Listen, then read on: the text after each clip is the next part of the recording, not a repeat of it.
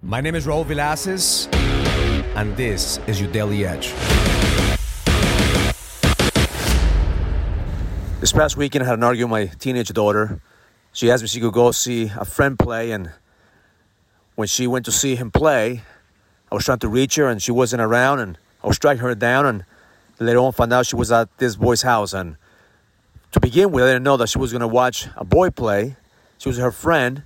And when I confront her, she goes, "Dad, she's just a friend. You know, I went to his house because he wanted to change before we go to the mall." So immediately I overreacted. I said, "I don't trust this boy. I don't know who this boy is. I trust you, but I don't trust him." Eventually, we got into an argument. We got home, and she started crying and telling me how I'm trying to overprotect her, how I'm trying to overreact over things. And obviously, I was projecting because of my experiences as a teenage boy. I know exactly what I was looking for at that age. I know exactly what I was doing. So this boy just got hit by the crossfires of my past experiences. But then as I played this in my mind, I realized that it was like the movie, The Beauty and the Beast. All of a sudden, I just became this beast. And all of a sudden, I wanted to tell my, my daughter, like, if you sneak around and if you do these things and if you're not telling me the truth, you know, I'm going to go and send you to boarding school. I did it to my sister. I'm not going to be afraid to send you to boarding school. Eventually, that did not turn out to be so good, because she created a wall, and the ice princess has come out in the past couple of days. And even though I try to get close to her, even though I try to speak to her, there's a wall between us now that we must melt. But see, as a father, my job is to protect her. As a father, my job is to provide for her. As a father, my job is to prepare her. My te- my kids are my biggest teachers, and every single time they teach me how to grow, how to expand. This morning I was meditating about my overreaction, and I realized it was over fear. Fear of not being able to protect her. Fear of what may happen. But I have to trust that I raised a good girl. I have to trust that I prepare her. I have to trust, but at the same time, verify. And we have to have the uncomfortable conversations to be able to heal.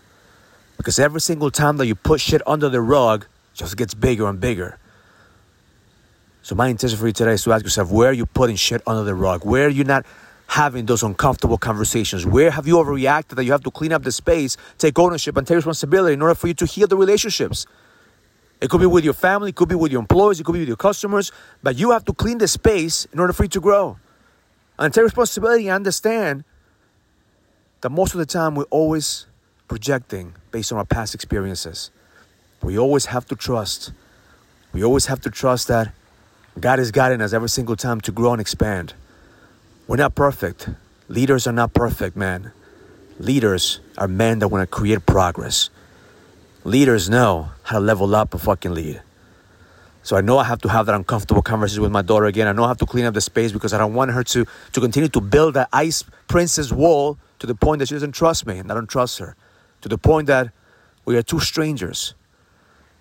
Relationships require trust. Relationships require communication. Relationships require you to take ownership, to fucking lead, and level up, because the best is yet to come. Have an amazing day. Learn it, live it, experience it. Love life. If you're a businessman and you're ready to lead, go to find my next level dot com so you can sign up for the Leadership Summit, an experience that's going to help you lead with power. Go to find my next level dot com. That's find my next level dot com. I'll see you there.